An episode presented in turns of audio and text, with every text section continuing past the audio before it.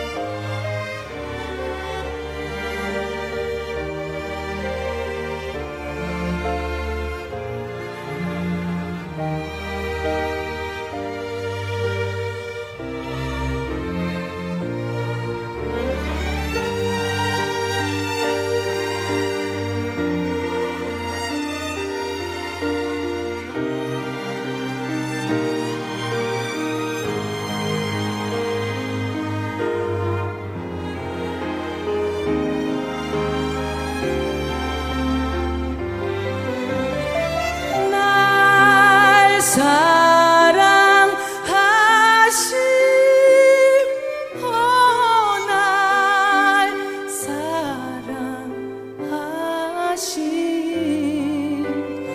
날 사랑하시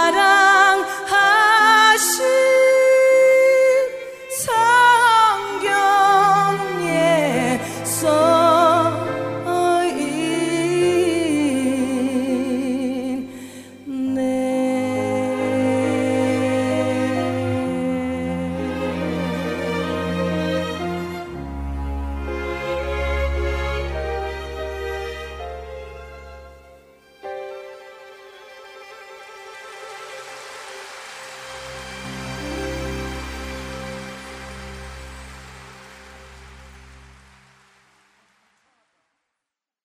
독일 경건주의 운동을 일으킨 이 필립 야콥 스페너를 많은 기독교 역사학자들은 마틴 루터에 이어서 독일의 개신교를 형성하는 데 중요한 역할을 하였다고 말합니다.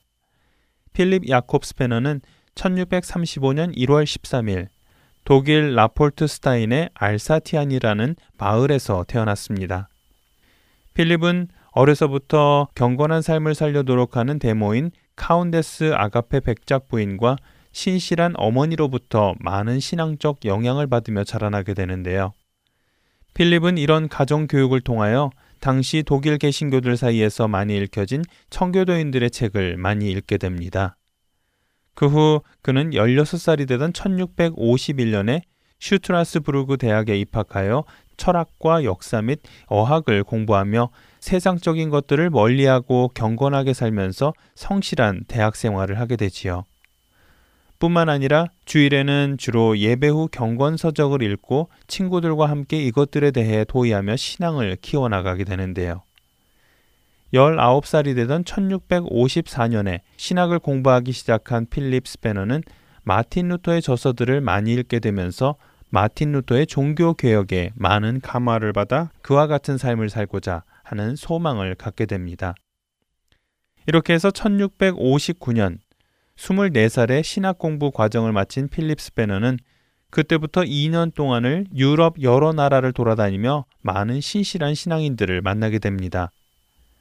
종교개혁의 본산지인 스위스의 바젤과 베른, 로잔, 제네바, 그리고 프랑스의 비옹, 몽벨리알, 독일의 튜빙겐과 프라이부르크 등을 다니며 그는 그곳에서 종교개혁으로 일어난 개신교의 부흥을 직접 보고 느꼈으며 제네바에서는 프랑스의 개혁파 설교자인 자안드라바디에를 알게 되면서 그의 복음을 향한 열정을 보고 깊은 인상을 받게 됩니다. 그렇게 유럽 여행을 마치고 독일에 돌아온 스페너는 많은 생각을 하게 됩니다. 독일에 돌아온 후 얼마 동안은 교수 생활을 하였지만 교수 일을 하는 것이 하나님의 뜻이 아님을 확신한 그는 28살이 되던 1663년부터 목회를 시작하게 됩니다. 그리고 그로부터 3년 뒤인 1666년에는 프랑크푸르트로 목회지를 옮겨 1685년까지 약 19년간을 그곳에서 목회를 하게 되는데요. 바로 이곳에서 독일 개신교인들의 영적 부흥을 일으킨 경건주의 운동이 시작되게 됩니다.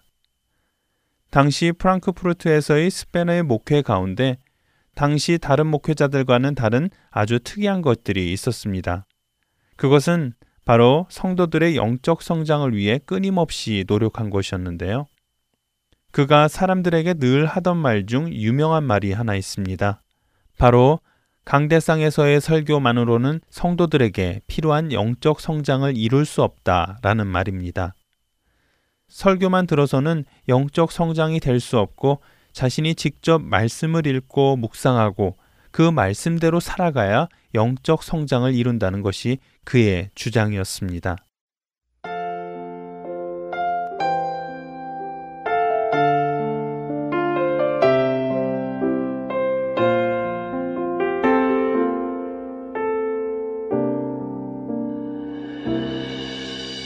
주 나의 모습 보네 상한 나의 맘 보시네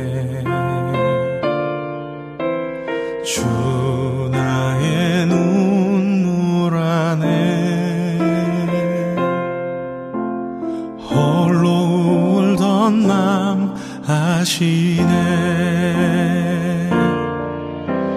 주 나의 모습 보네. 상한 나의 맘 보시네. 주 나의 눈물 안에 홀로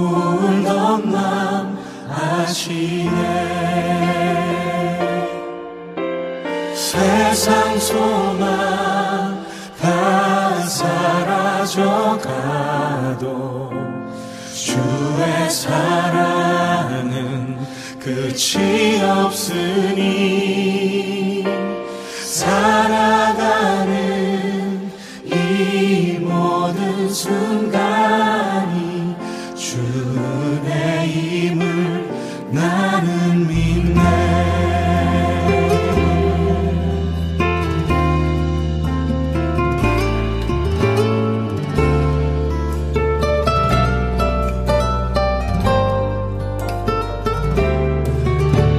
주 사랑 내게 있네. 그 사랑이 날 채우네.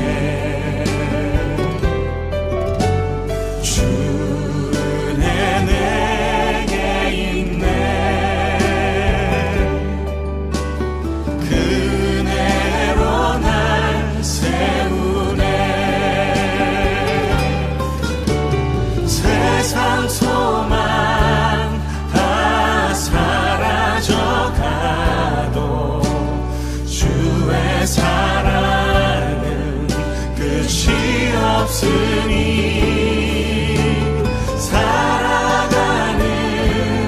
이 모든 순간이 주의 힘을 나는 믿네.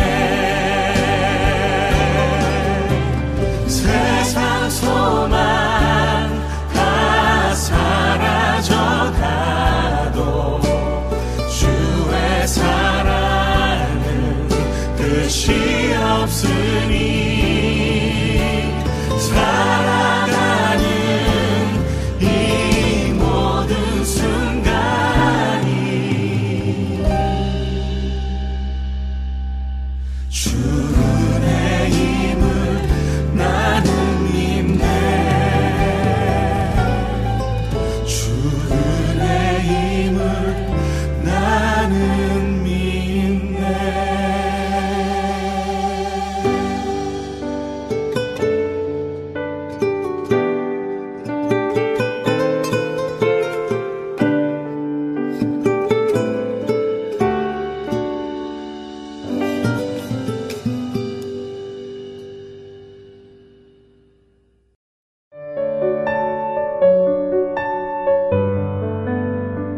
많은 사람들이 중독에 빠져 있습니다. 눈에 보이는 술, 담배, 도박, 음란물에서부터 보이지 않는 우리 영혼 내면 안에 있는 중독까지 모든 중독은 우리로 하나님 앞에 서는 것을 방해합니다. 중독의 실체와 그 성경적인 해결점을 함께 찾아보는 프로그램 그리스도인과 중독 한국토부 정신건강연구소 박홍규 대표와 함께 찾아나갑니다. 청년들을 위한 방송 주안의 하나 5부에서 들으실 수 있습니다.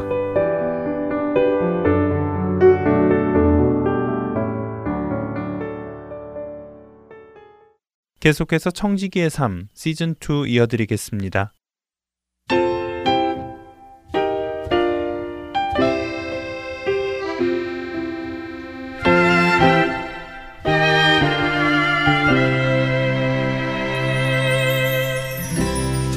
여러분 안녕하세요. 청지기의 삶 시즌2 진행의 강승규입니다. 지난 시간에는 빌립보 교인들을 칭찬하는 사도 바울의 말을 함께 보며 이제 복음을 전해받은 빌립보 교인들은 자신들이 받은 구원의 은혜에 감사하여 그 구원의 은혜가 또 다른 자들에게 전해지게 하기 위해 사도 바울에게 쓸 것을 보내었고 그것을 받은 사도 바울은 그들의 그런 마음의 중심이 너무도 기뻐 하나님께 그들의 필요를 채워주시라고 간구하는 것을 보았습니다.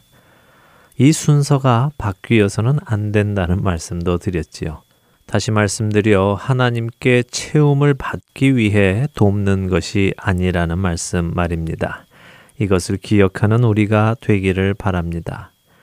지금으로부터 15년 전인 2001년에 발간된 미국 종교의 미래를 형성하는 힘들이라는 책을 쓴 러셀 챈들러는 그의 책에 이런 내용을 담았습니다.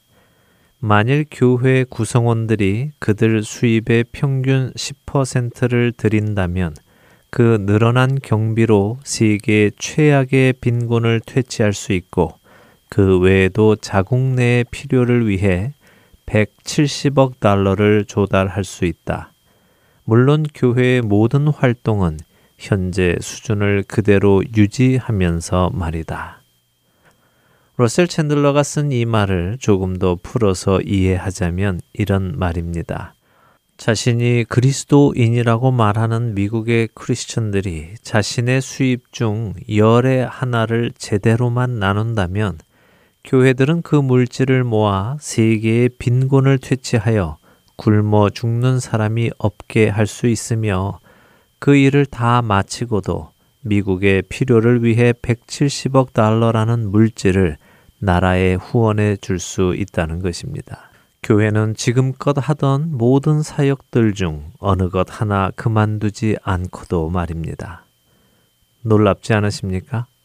전 세계의 기아 문제를 해결할 수 있는 것이 미국에 사는 그리스도인들의 나눔만으로도 해결이 된다는 사실이 말입니다. 러셀 챈들러의 이 말은 그만큼 미국의 그리스도인들이 자신들의 수입을 다른 필요한 자들과 나누고 있지 않다는 말이기도 합니다. 다양한 설문조사들, 특별히 기독교 설문조사 기관인 바나그룹의 보고서에 의하면 미국 교인들이 헌금으로 드리는 액수는 자신의 수입의 3.4%에 불과하다고 합니다. 그리고 미국 내 복음주의자 중 12%만이 실제로 11조를 드리고 있다고 발표하기도 했지요.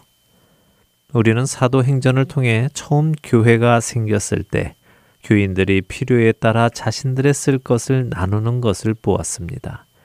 그래서 가난한 사람이 없었다고 성경이 말씀하시는 것을 보았지요. 그것은 예수 그리스도를 구주로 영접하고 그 증거로 성령을 받은 사람에게서 나타나는 가치관의 변화이며 가치관의 변화에 따른 행동의 변화였습니다. 사도행전이 말씀하시는 가난한 자라는 의미는 부족한 것이 있는 자라는 말씀입니다. 다시 말씀드리면 도움이 필요한 그리스도의 지체라는 말씀이지요. 초대교회에서는 도움이 필요한 자들을 가진 성도들이 자신들의 것을 나누었기에 그 필요를 다 채웠다는 말씀입니다. 물론 이 말씀은 교인 중에 75인치 최신형 TV가 없으니 교인들이 돈을 모아 사주었다는 이야기는 아닙니다.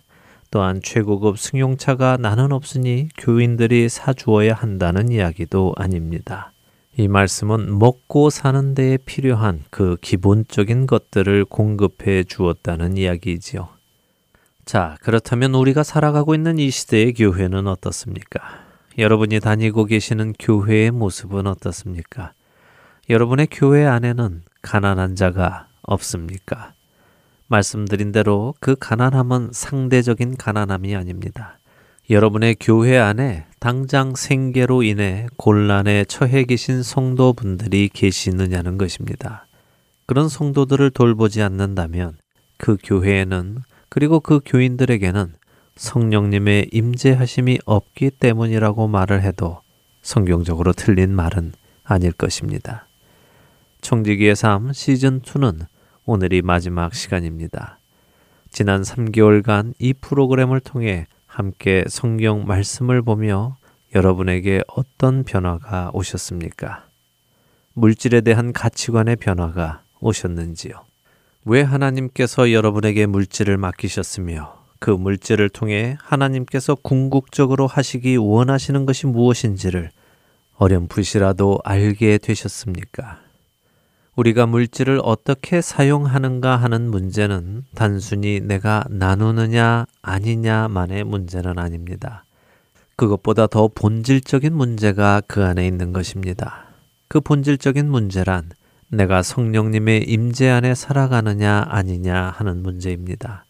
내가 성령님께서 보시는 것을 보며 생각하시는 것을 생각하며 하시려 하는 것을 하며 살아가고 있느냐 하는 것이지요.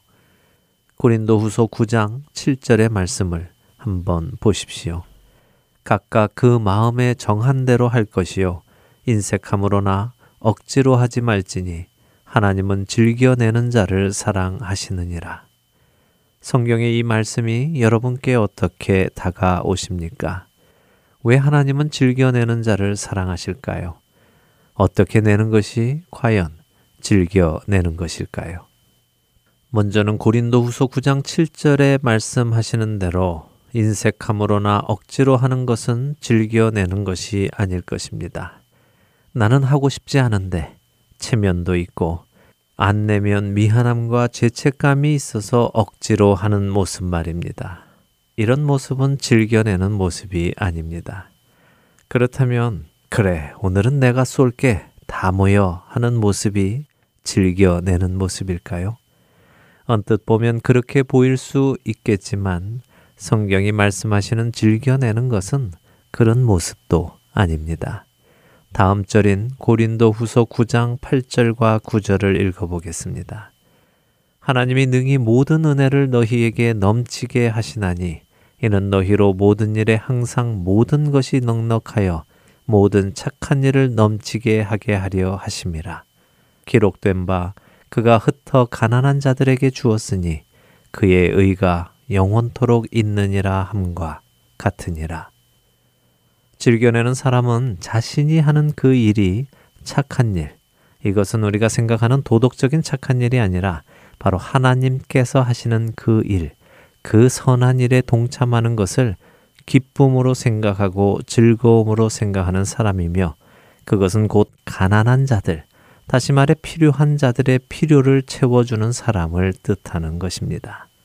더 쉽게 설명을 드리자면 즐겨내는 자는 하나님께서 보시는 것을 볼 줄 알므로 하나님께서 가난한 자, 도움이 필요한 자, 긍휼이 필요한 자들을 도우시는 분임을 알기에 하나님의 그 뜻이 있는 그곳에 나에게 맡기신 그 재물들을 기꺼이 나눔으로 하나님을 기쁘시게 하고 하나님의 이름이 찬양 받으시는 것을 즐거워해서 내는 자라는 뜻입니다. 나누는 그 목적이 다른 것입니다. 나누는 그 목적이 나의 의가 아니라 나의 즐거움이 아니라 하나님의 의, 하나님의 즐거움을 위해 나누는 것입니다. 그러니 당연히 하나님께서 그 사람을 사랑하시고 그 사람이 더 많은 선한 일을, 더 많은 착한 일을 할 수 있도록 채워주시지 않으시겠습니까? 우리가 우리의 것을 기쁨으로 즐거이 나눌 수 있을 때는 내가 주님과 하나가 될 때입니다. 주의 성령께서 내 안에 충만하게 거하실 때입니다. 만일 여러분께서 여러분들의 재물을 다른 필요한 누군가와 나누시고 난 후에 무언가 좋은 일을 했기에 기분이 우쭐해지거나 누군가 알아주기를 원하는 마음이 생긴다거나 내 입으로 우연이라도 말하고 싶어진다면 주의하십시오. 그것은 주님을 위해 나눈 것이 아니라 여러분 개인의 자족감을 위해 나눈 것입니다. 세상에는 예수님 없이도 자신의 것을 나누는 많은 자선단체들이 있습니다. 여러분의 나눔의 목적은 그들과 달라야 합니다. 우리 그리스도인들의 나눔은 철저하게 하나님의 영광과 그분의 이름이 높임을 받으시게 하기 위함이며 그분이 그 아들의 생명을 주시면서까지 얻으신 바로 그 영혼들을 사랑하는 마음이 동기가 되어 나누어야 하는 것입니다. 그리고 이 나눔을 통해 하나님의 잃어버린 양들을 찾아 하나님 앞으로 인도해 나아오는 일이 일어나야 하는 것입니다. 다시 말해 성도들의 필요를 도울 수 있으며 하나님의 사역을 행하고 온 인류를 예수 그리스도의 제자 삼는 일에 동참하는 것입니다. 여러분에게 주어진 귀한 도구인 재물, 그 재물의 노예가 되지 마시고 그 재물을 사용하여 하나님 나라의 영광을 드러내시기 바랍니다. 청지기의 삶 마치도록 하겠습니다.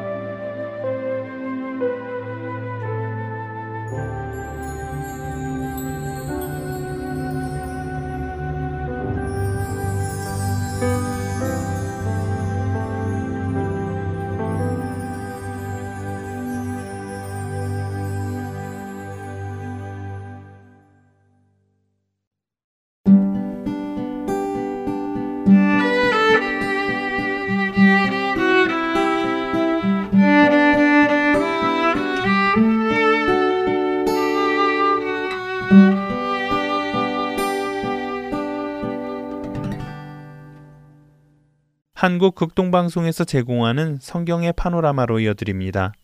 오늘은 아가페의 실제적 의미와 사랑하시기 위하여 창조하셨다 라는 제목으로 나눠주십니다.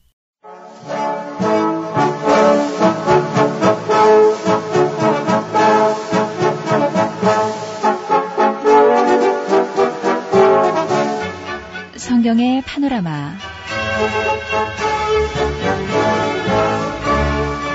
성경의 전체적인 큰 흐름 살펴보고 있습니다. 하나님의 말씀 바르게 귀하게 깨달으십시오. 노우호 목사님이십니다. 목사님 안녕하세요. 반갑습니다. 김성윤입니다.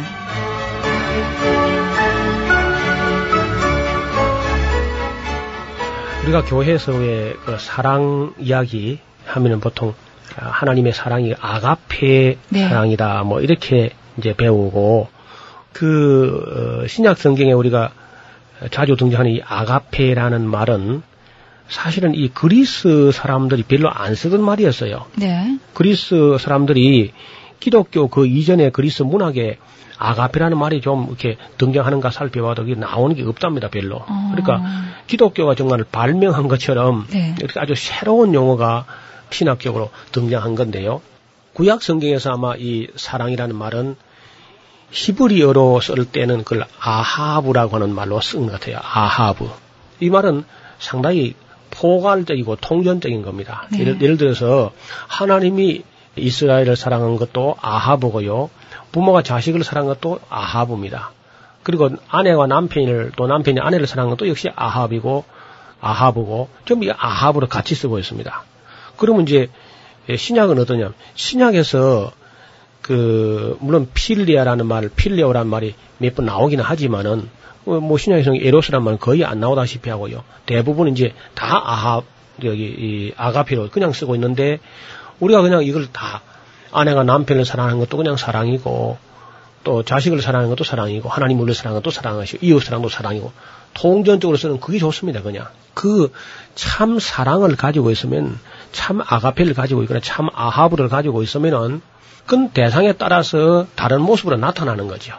그 사랑이라는 것을 갖고 있으면은 하나님을 사랑할 때는 순종과 공경과 이런 모습이 나타날 것이고요. 네. 감사와 찬양과 이렇게 나타날 것이고, 이웃에게 대해서는 동정으로 나타난단 말이죠. 어려운 이웃을 다 보면은. 그리고 이제 또 이 인류를 통해서는 인류에 같은 악의 정신같이 나타난다는 것이, 친구에게는 우정으로 나타날 것이고, 또 사랑하는 아내라든지 이성에 대해서는 에로스처럼 말이죠. 애정으로 그렇게 나타날 것이고, 부모가 되었을 때 자식으로 나타날 때는 스톨키아 혹은 스톨기라는 그런 모습으로 나타날 것이고, 어려움 당한 가난한 이웃을 위해서는 엘레오스라는 동정으로 긍휼로 이렇게 나타날 거거든요. 그러니까 어쨌든 그 아가페라는 것이 그 마음 중심에 자리하고 있기만 한다면은 그 사랑을 받아야 할 대상에 따라서, 사랑하는 대상에 따라서 그 양태론적으로 다른 것이지, 아가페 사랑 따로 있다고 그렇게 되어 있지 않아요. 성경을 자세히 보니까. 네. 예를 들어서 우리는 하나님이 그럼 아가페로만 우리가 사랑하셨느냐 그렇게 하면요, 그 말이 문제가 됩니다. 우리가 지금까지 구약 성경 다 살펴보셨는데 어때요? 구약 성경 하나님이 질투하십니까, 안 하십니까? 하시죠. 질투가 굉장히 많으세요. 네. 예.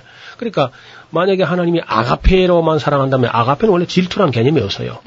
그냥 무조건적으로 사랑하고 죄인임에도 불구하고 사랑하고 뭐 그런 사랑, 그런 면이 있습니다. 네. 그런 면이 있지만은 하나님이 질투하시거든요. 에로스처럼 막 아주 죽여버릴 만큼, 내가 죽든지 네가 죽든지 아니면 둘 다 죽든지 막 이렇게 죽기까지 질투할 정도로, 그 정도로 질투하는 사랑입니다. 또 하나님께서 우리가 가진 그 필리아 같은 우정과 같은 그런 사랑은 없느냐 하면요, 하나님 그런 사랑도 있습니다.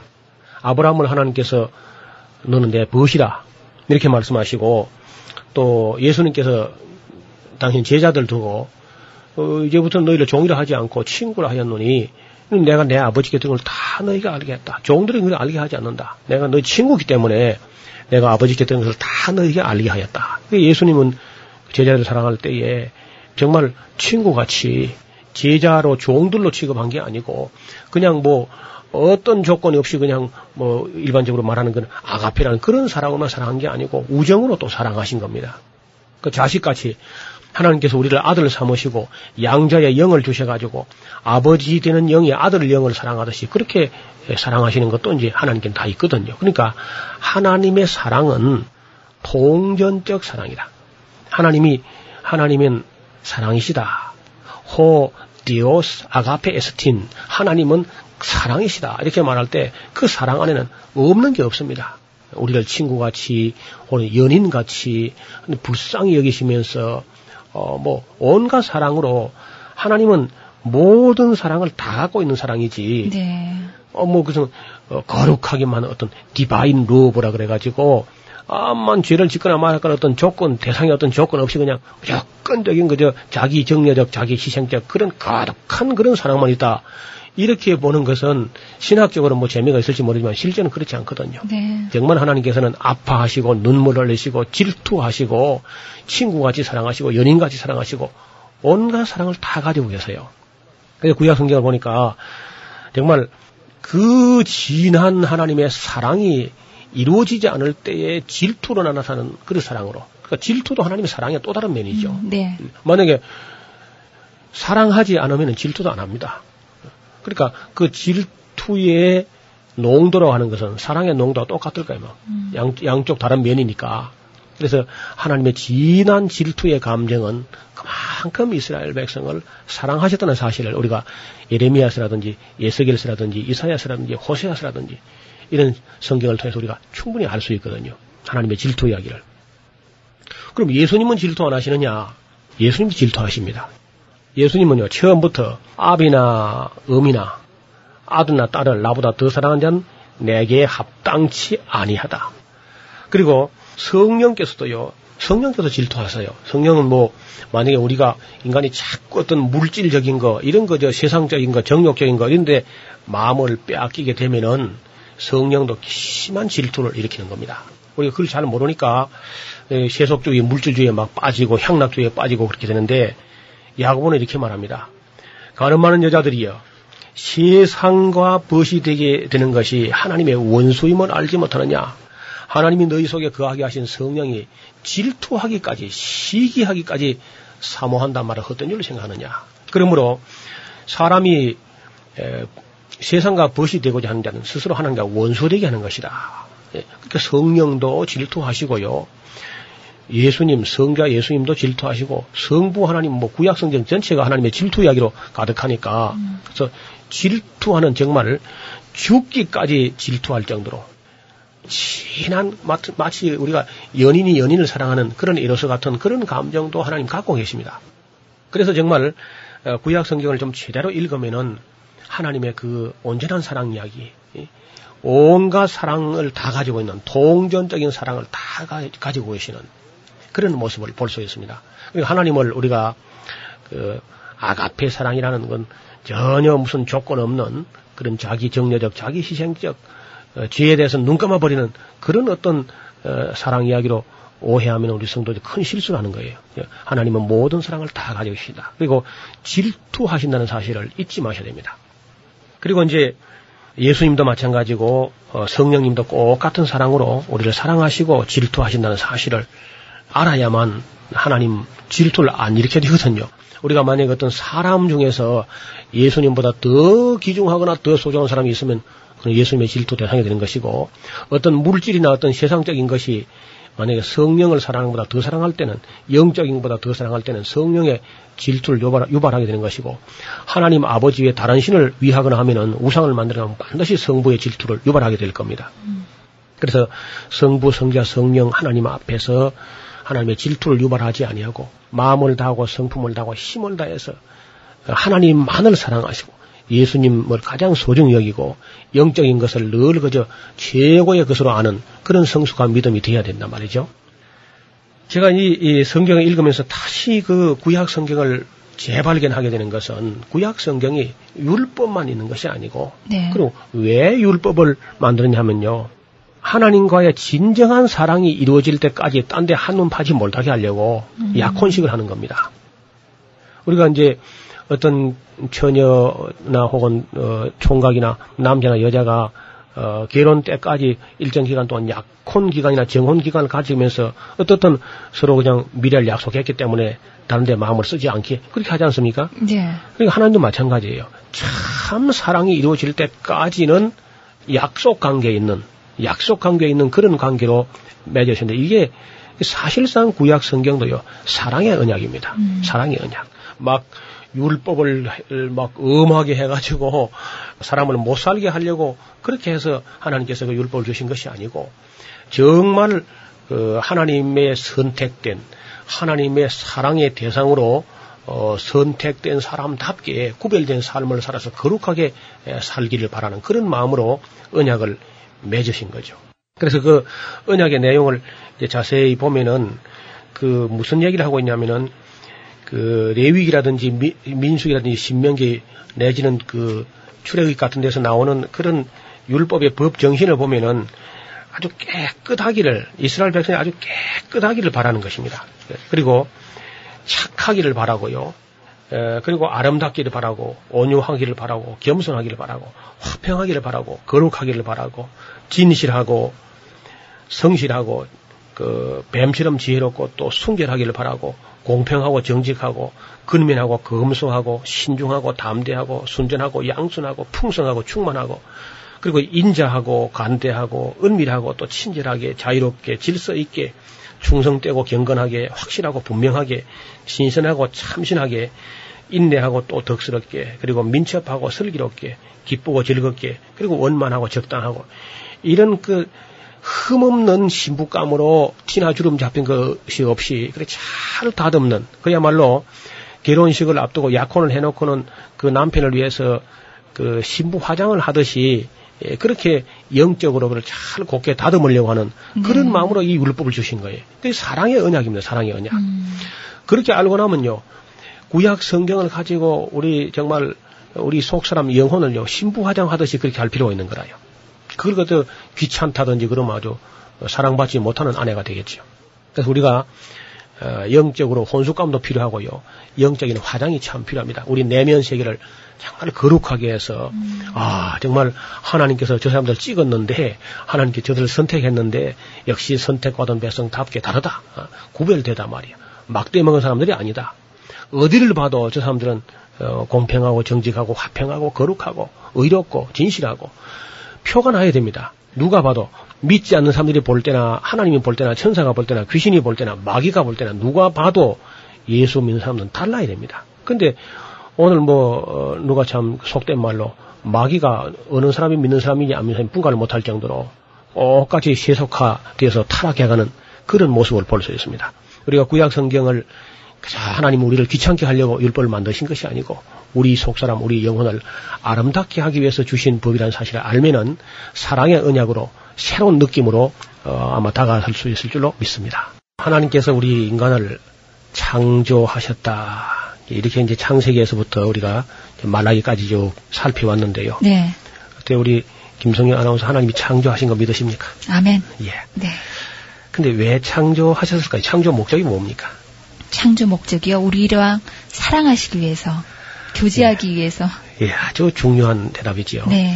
우리가 그동안에 이제 보통 교회에서 교리적으로 배울 때는 영광 받으시기 위해서 우리를 창조하셨다, 이렇게 뭐 들어 배우고 하면 틀린 말은 아니죠. 그래서 영광을 참 돌렸으면 참 좋겠고, 그건 우리의 이상이 되고 목표가 되는 건 참 좋습니다. 네. 그러나 사실 하나님께서 우리를 창조하신 것은 우리를 사랑하시기 위해서 창조하신 거예요. 그래서 이제 하나님은 사랑이시기 때문에, 네, 사랑이 충만하고 하나님 당신 자신이 사랑이시기 때문에 대상이 필요합니다. 사랑 쏟아놓을 곳이 있어야 되거든요. 예. 아니 내 가슴에는 그냥 사랑이 끓어오는데 쏟을 곳이 없어 보십시오. 내게는 사랑이 충만한데 내 사랑 쏟을 곳이 없다면은 그같이 슬픈 일이 없을 거예요 아마. 그래서 하나님이 우리를 사랑하시기 위해서 사랑의 대상으로, 교제의 대상으로 우리를 창조하셨고, 우리가 또 인간이 된 것은, 천사가 되지 않고 사람이 된 것은 사랑을 배우기 위해서 천사가 되지 않고 인간이 되었다는 겁니다. 우리가 생각할 때 천사가 더 영적이니까 하나님 사랑을 배우기 더 유리하지 않겠는가, 예, 그렇게 생각했지요. 그런데 예, 천사는요, 아마 그 아가서 같은 거 읽으면 무슨 말인지 모를 거예요.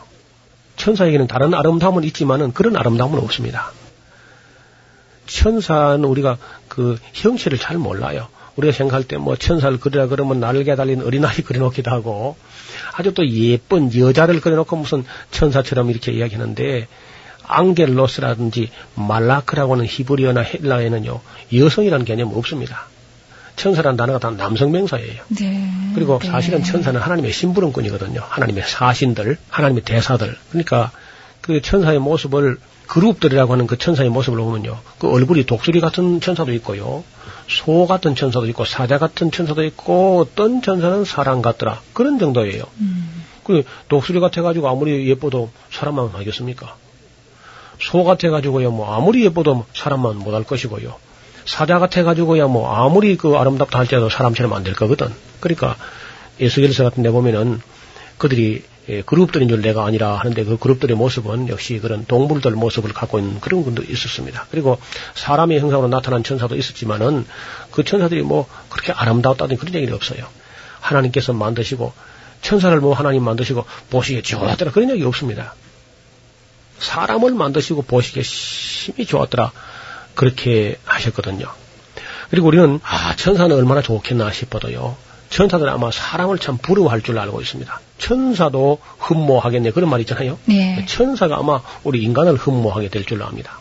왜냐하면은 이 사랑을 배우되 구체적으로 체험적으로 배울 수 있는 것은 천사가 아니고 인간이라는 겁니다. 그래서 하나님이 우리를 사랑하신 그 아름다운 사랑을 우리가 체험하면서 배울 수 있지 않습니까?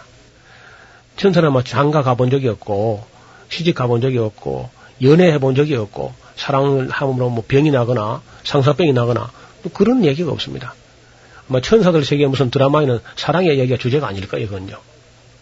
그러니까 이 사랑을 천사들 세계에서 끝내 배울 수 없는 것을 인간이 됨으로써만 사랑을 배워서 하나님 배우는 길, 이것이 바로 신학은 사랑학이다.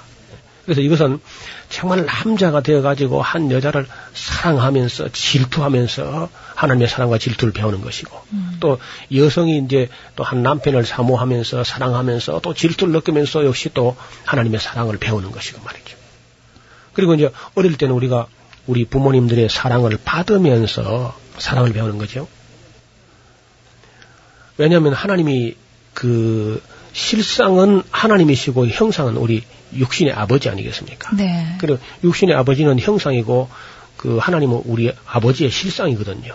그래서 정말 그 형상이 되어가지고 실상을 배워가는 과정이 인생이라는 겁니다. 그래서 어려서는 아버지 사랑을 받으면서 하나님을 배우고, 또 이제 장성에서는 이제 입장이 바꿔져가지고 연애하고 사랑하고 질투하는 그런 과정을 통해서 우리가 정말 하나님을 배우는 겁니다. 그리고 이제 아기를 낳아가지고 정말 한 생명이, 한 남자와 한 여자 사이에 한 생명이 탄생된다. 이건 매우 창조적이죠. 물론 우리가 창조한 건 아니지만은 창조적 사건이 일어나면서 그 아이를 놓고 이제 사랑하면서 아무 조건이나 기대할 것이 없지만은 뭐 주고 또 주고 쏟고 또 쏟아도 부족한 사랑을 쏟으면서 역시 그 하나님 사랑을 배우는, 주는 사랑, 그냥 쏟아붓는 사랑, 그 아버지 사랑, 하나님 사랑을 정말 체험하면서 사랑을 배우는 겁니다. 그리고 우정적인 사랑이나 우리 주변에 또 어려운 사람을 도울 때에 정말 하나님의 심정을 가지고 하나님 입장에서 하나님의 이름으로 하면서 또 그 긍휼을 또 배우는 거거든요. 그러니까 이것은 무슨 굉장한 신학대학을 가서 배우는 것도 아니고, 무슨 뭐 신비스러운 무슨 기도원을 가서 배우는 것이 아니라, 바로 우리 청취자 여러분이 듣고 있는, 살고 있는 이 가정에서 가장 하나님을 깊이 체험하면서 배울 수 있다는 겁니다. 아기를 낳아서 기르면서, 연애하면서, 사랑하면서, 질투하면서, 또 심지어 미워하기까지 하면서 사랑을 배워가는 것이, 이것이 참 신령한 거죠. 그리고 가장 신비하고 가장 신령한 것이 사람 되어보는 것. 이것이야말로 하나님을 가장 체험적으로 이해하고 배울 수 있는 과정이거든요. 그래서 저는 가정을 등한히 여기는 신학은 신학이 아니라고 봅니다. 그 사회주의는 사회가 더 중요하고, 향락주의는 술집이 더 중요하고, 그 뭐 내셔널리즘은 국가가 더 중요하고 하지만은 가정이 가장 소중합니다. 사실은 로마 캐도릭에는 캐도릭 체제가 가정보다 더 소중하게 되어 있어요. 캐도릭 체제가 그건 잘못된 겁니다. 가정이 더 중요해요. 교회도 소중하지만은 가정이 더 소중한 겁니다. 그 가정 안에서 그야말로 천국의 축소판이고 모형이고, 거기서 정말 하나님을 배우는 과정이 사랑을 배우는 거니까, 사랑을 배우지 못하면은요, 아무리 다른 지식이 많이 있으면 아무 의미가 없습니다. 그 하나님 배우는 과정이 바로 사랑 배우는 것이 하나님 배우는 것이고, 그렇기 때문에 한 아내 한 남편이 서로 정말 있는 힘을 다해서 서로 사랑하면서 자녀를 낳아서 거기서 아버지가 되어보고 부모가 되어가지고 거기에 정말 사랑을 쏟으면서 아버지 하나님의 심정을 이해할 수 있는 데까지 가야 성숙한 신앙으로 나아가는 거죠. 자, 우리가 이제 이렇게 우리가 사랑을 배워가야 되는데 잘 안 되었어요. 그래서 이제 예수님이 이제 오시게 되는데, 다음 시간에는 이제 우리가 신약으로 넘어갈 거거든요. 네. 그래서 이제 예수님 오시기까지 우리가 잠깐 좀 돌아보려고 합니다. 자, 한번 돌아보면요, 아담이 하나님의 긍휼을 입어서 자녀를 낳게 되었지만은 아담의 자손들은 타락하게 되었어요. 예. 노아의 시대까지 아담의 자손들이 타락 일변으로 달려갔습니다. 노아와 그 가족들을 살려서 자손들이 번성해졌지만 그들은 다시 타락하게 됐고요. 아브라함을 선택했지만은 그 후손들은 애굽에 살면서 완전히 애굽 사람들처럼 그렇게 타락해 버렸습니다. 요셉을 통해서 애굽과 이스라엘을 구원하신 하나님을 그들은 쉽게 잊어버리고 또 타락합니다. 모세를 세워서 탈출시켜서 자유를 주셨지만은 그들은 이내 다시 타락하고 맙니다. 여호수아를 세워서 젖과 꿀이 흐르는 땅을 차지하게 했지만은 그들은 또 타락했습니다. 온니엘과 예훗과 드보라, 기도원, 돌라, 야일, 입다, 입산, 일론, 압돈, 삼손 그런 사사를 세워서 하나님께서 능력을 베푸셨지만 그들은 또 타락합니다. 사무엘 같은 선지자가 있어가지고 열심히 노력했는데 보람도 없이 곧 또 타락합니다. 사울왕도 처음엔 잘하다가 곧 타락하고, 다윗도 처음엔 잘하다가 나중에 아주 실수를 많이 하게 됩니다. 솔로몬도 이렇게 처음엔 잘하다가 또 나중에는 그저 타락하고 맙니다. 르호보암 왕 때는 완전히 타락해서 몹쓸 사람이 되어버렸죠. 여호사밧 왕 때 조금 잘해보려고 했는데 여호람, 아하시야, 아달랴 등이 아주 완전히 타락길로 걸어갑니다. 요아스, 아마샤가 선을 행하려 했지만은 하나님 말씀을 알지 못하여 결국 타락하고 맙니다. 우시야도 처음엔 잘하다가 나중에 또 타락하게 되고요. 요담 왕도 선하게 해보려 했으나 오래 지속되지 못했습니다. 히스기야도 처음에 잘하다가 끝에 가서 타락하고 므낫세를 낳아가지고 완전히 나라를 망치게 되죠. 그 이후로 요시야가 일어나서 혼신을 다해서 개혁하려고 했지만은 뒤를 잇는 여호아스가 다시 악을 행하면서 여호야김, 여호야긴, 시드기야 때까지 완전히 악하게 되어버린 모습을 볼 수 있습니다. 일리야를 보내도 안 되고, 능력을 갑전해가지고 엘리사를 보내도 안 되고, 아모스의 말도 듣지 않았고, 호세아의 그 호소에도 귀를 기울이지 않았고, 이사야의 권유에도 아랑곳하지 않았습니다. 미가의 질책도 듣지 않았습니다. 스바냐의 경고도 무시해버렸습니다. 요엘 선지자의 권면도 그들은 무시했습니다. 예레미야의 눈물도 이스라엘 백성을 해결시키지 못했습니다. 다니엘과 사드락과 메삭과 아벳느고 그런 모범도 이스라엘을 바로 세우지 못했습니다. 에스겔의 그 강력한 설교도 그들을 새롭게 하지 못했습니다. 네. 에스라 느헤미야의 노력도 오래가지 못했습니다. 학개 스가랴의 그 책망과 격려도 그때뿐이었습니다. 말라기 선지자의 책망에도 말대꾸까지 서슴지 않는 그런 모습을 볼 수 있습니다. 하나님께서 이제 예언자를 보낸 것도 중지한 채로 400년 동안 그저 지나가시는 거예요. 뜻을 돌이켜 용서하시고 용서하시는 염증이 나신 거예요. 그냥. 지쳐버릴 정도로. 그런 역사가 이제 우리가 원하는 신구약 중간사가 되는 겁니다. 400년 동안 하나님께서 백성들의 열방의 틈바구니에서 고난을 당하도록 내버려 두셨습니다. 400년이 넘어서 하나님께서 결국은 이제 한 사람을 예비하셔야 되는데 보낼 사람이 없어요. 그래서 결국은 어떤 여자의 태를 달아서 아기를 낳지 못하게 그렇게 만들었습니다. 이제 사가랴하고 엘리사벳 가문의 한 선구자, 메시아의 앞서가서 그 외쳐야 되는 그런 선구자 한 사람을 준비하는 그런 모습을 우리가 볼 수 있는 겁니다. 구약 성경을 보면요, 타락의 역사입니다. 건져놓으면 또 타락하고 건져놓으면 또 타락, 이렇게 놓으면 넘어지고, 그런 이 안타깝고 슬픈 이야기가 구약 성경 이야기고, 말라기에서 맨 끝에 우리가 한번 살펴보려고 해요. 그 구약 성경이 도대체 무슨 말로 이렇게 정리가 되어 있냐면요, 하나님께서 그날 끝장을 내고 싶었어요. 그냥 완전히 내가 끝장 냈으면 좋겠는데, 그렇지만 내가 또 하나님이라서, 사람이 아니고 하나님이라 그렇게 잘 못하고, 내가 때가 되면은 선지자 엘리야를 보내겠다. 그 엘리야가 아비의 마음을 자식에게로, 자식의 마음을 아비에게로 돌이키게 할 텐데, 돌이키면 다행이고 만약에 돌이키지 아니하면 저주로 내가 그 땅을 칠까 하노라 하는 것이 구약의 그 아픈 하나님의 말씀으로 마감을 하고 있는 것입니다. 우리가 하나님의 심정을 잘 이해하고 신약에 가서 예수 그리스도를 만났을 때는 정말 하나님이 우리를 어떻게 사랑하셨는지를 다 깨닫고 성숙한 데까지 나아갈 수 있기를 주의 이름으로 부탁을 드립니다. 여기까지 구약은 모두 마치고요. 다음 이 시간에는 신약, 예수님이 왜 인간이 돼서 오셨는지 대해서 살펴보도록 하겠습니다. 노우호 목사님이셨습니다. 목사님 고맙습니다. 그동안 수고 많았습니다. 김성윤이었습니다. 감사합니다.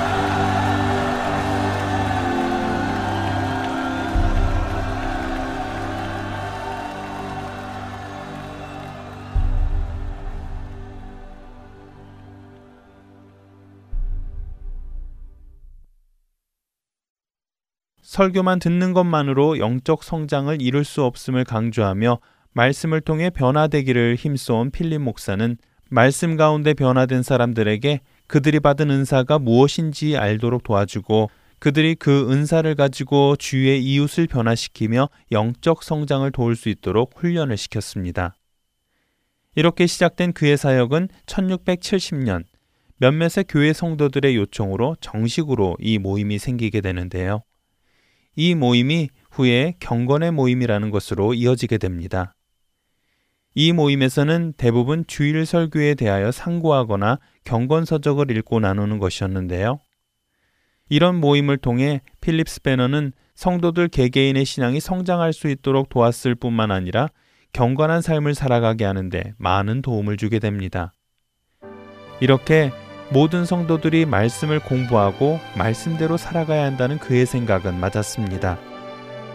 함께 말씀을 읽고 말씀을 상고하면 할수록 사람들의 믿음이 깊어졌을 뿐만 아니라 말씀대로 살아가려는 사람들이 하나 둘 늘어나기 시작하였고 다 깊은 말씀을 묵상하고 나눌 수 있게 되는데요. 필립 야콥 스페너의 이야기 다음 주에 계속해서 이어드리겠습니다. 구성과 진행의 김민석이었습니다. 여러분 안녕히 계세요.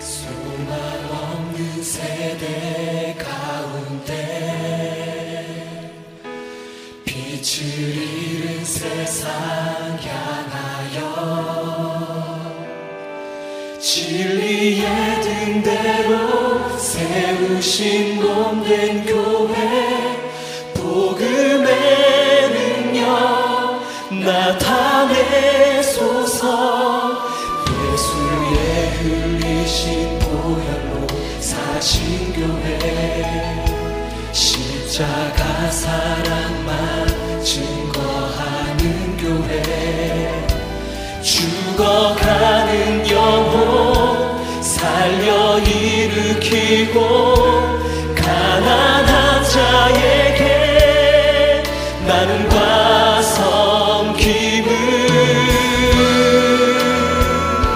주의 교회를 새롭게 하소서 말씀으로 성령으로 주의 교회를 부르짖히소서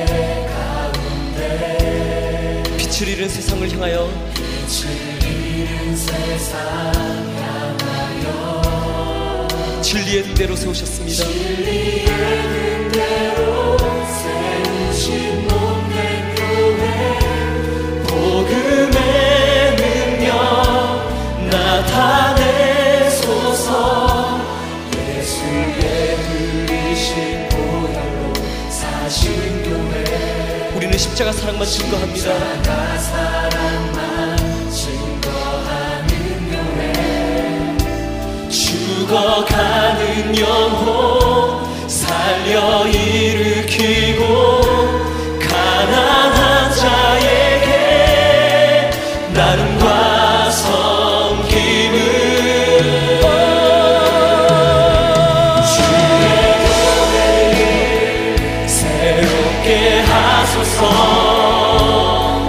말씀